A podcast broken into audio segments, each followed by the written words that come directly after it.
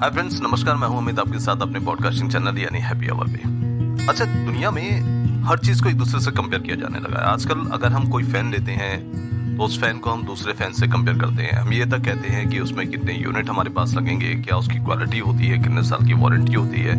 यही चीज़ें हमने टेलीविज़न में भी कर रखा है। हम कभी किसी, अगर मतलब कि किसी ब्रांड का अगर हम टेलीविज़न लेते हैं, उस टेलीविज़न को भी हम दूसरे टेलीविज़न से कंपेयर करते हैं कि इसकी क्या लाइफ रहेगी, कैसी क्या रहेगी। अक्सर अगर हमने लोगों से डिस्कशन करना चालू कर दिया कि क्या बेटर रहेगा।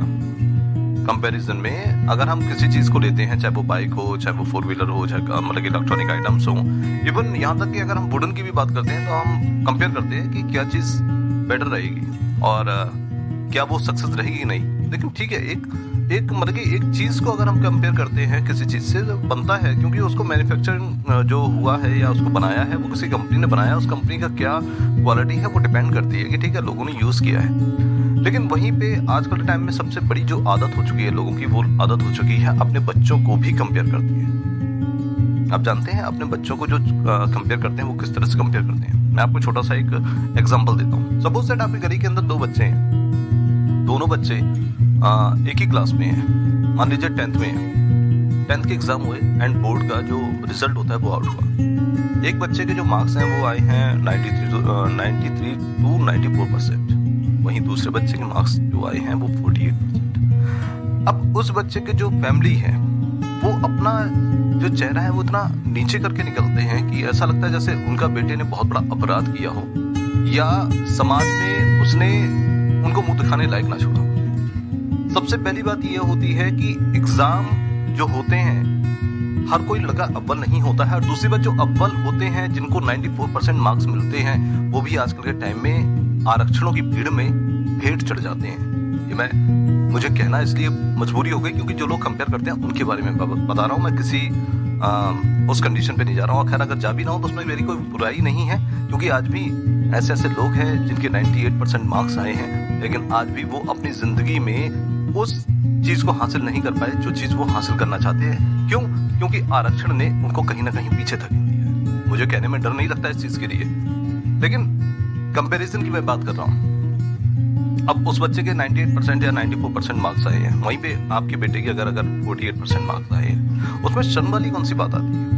शर्म तो कभी आनी नहीं चाहिए यार। आपके बेटे ने टेंथ एग्ज़ाम दिया है, ना कि कहीं जाकर के ऐसी कोई बदतमीजी की हालत की है या नशे में गिरा हुआ पड़ा है जो कि आप उसको पुलिस में जाकर के जमानत करवाने के लिए आए ये जो आदतें होती जा रही है, ये बड़ी खराब है। अब इन आदतों से बाहर निकलने का टाइम है। आप लोग अपने आप को बाहर निकालिए। क्योंकि किसी भी बच्चे का रिपोर्ट कार्ड कभी उसकी ज़िंदगी का रिपोर्ट कार्ड नहीं बन सकता है। सबसे पहली बात तो मैं आपको ये कहना चाहूँगा। और इसी बात पे मुझे एक बहुत पुरानी एक कहानी याद आती है जो अक्सर कर, शायद आपको पता होगा कि एक बहुत बड़े साइंटिस्ट हुए थे जिनके मदर के पास एक लेटर आया था उनके स्कूल की तरफ़ से। और उस लेटर को उनके बेटे ने दिया था कि, माँ, ये लेटर दिया है, प्लीज़ इसको पढ़िए और मुझे बताइए। उनकी माँ ने पढ़ा। पढ़ने के बाद वो रोने लगी। उनके बेटे ने पूछा कि, माँ, आप रो क्यों रही हो? वो कहते हैं कि, बेटा, कुछ नहीं, बस जो इसमें लिखा है, उसको सोच करके रो रही हूँ। तो वो कहते हैं कि इसमें क्या लिखा है? उनकी माँ कहती है, इसमें लिखा है कि मेरा बेटा बहुत जीनियस है। वो इतना जीनियस है कि उसको पढ़ाने के लिए स्कूल में टीचर नहीं है। वो इतना जीनियस है कि उसको हमारे यहाँ पे लैब है। उस लैब में वो चीज़ें नहीं है जो उस लड़के को आगे चल के भविष्य बना सके। इसलिए हम आपसे अनुरोध करते हैं कि आप अपने बेटे को कहीं और एडमिशन करवाइए, अन्यथा या अदरवाइज़ आप ही उसको पढ़ाइए। वो बच्चा परेशान होता कहता अब उनकी माँ कहती है, कोई दिक्कत वाली बात नहीं है, अब हम तुम्हें पढ़ाएँगे। उन्होंने अपने बेटे को पढ़ाया, लिखाया, बड़ा किया, और वो बच्चा अपनी ज़िंदगी जीता गया। माँ के देहांत के बाद उस बच्चे ने अपने कई टाइम पे, कई बार उन्होंने कई चीज़ों के ऊपर मतलब कि आविष्कार किए, कई चीज़ों के ऊपर आविष्कार करते गए।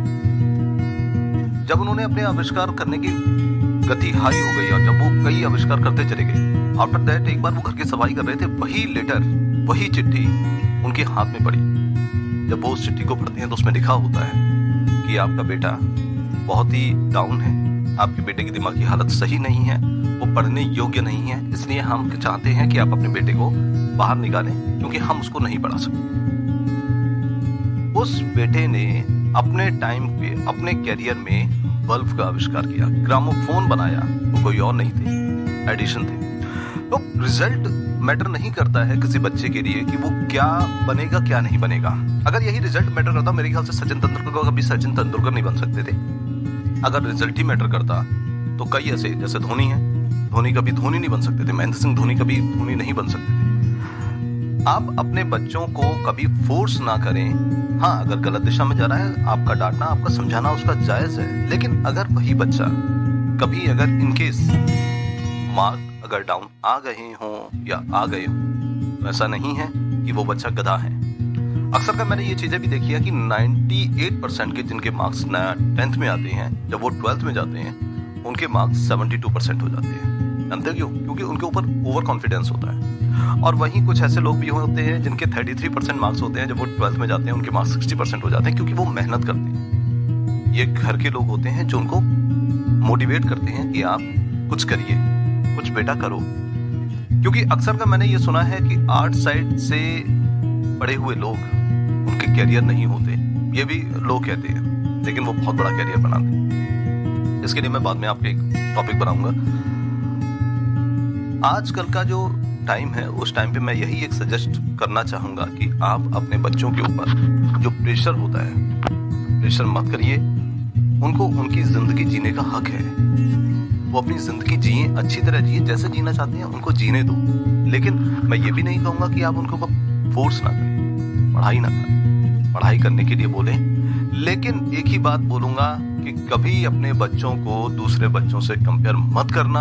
ये मेरी आपसे एक रिक्वेस्ट है, क्योंकि दूसरों बच्चों से कंपेयर करने में आपका बेटा कहीं ना कहीं डिमोटिवेट होता है। उसको ये लगता है, शायद मेरे फादर मेरे मदर मुझे लाइक नहीं करते हैं। उसको ये लगने लगता है, जिससे कि वो अपने अंदर घुटने लगता है। और उसकी घुटन उसकी ज़िंदगी की सबसे बड़ी बर्बादी हो जाती है। मैं अपने प्रोग्राम में आज इसलिए मैं आपके सामने बैठा हूँ, क्योंकि कई ऐसे मेरे सामने केस आए हैं इवन कई ऐसी चीज़ें हुई हैं जिन चीज़ों के चलते कई लोगों ने बहुत गलत कदम भी उठाए हैं।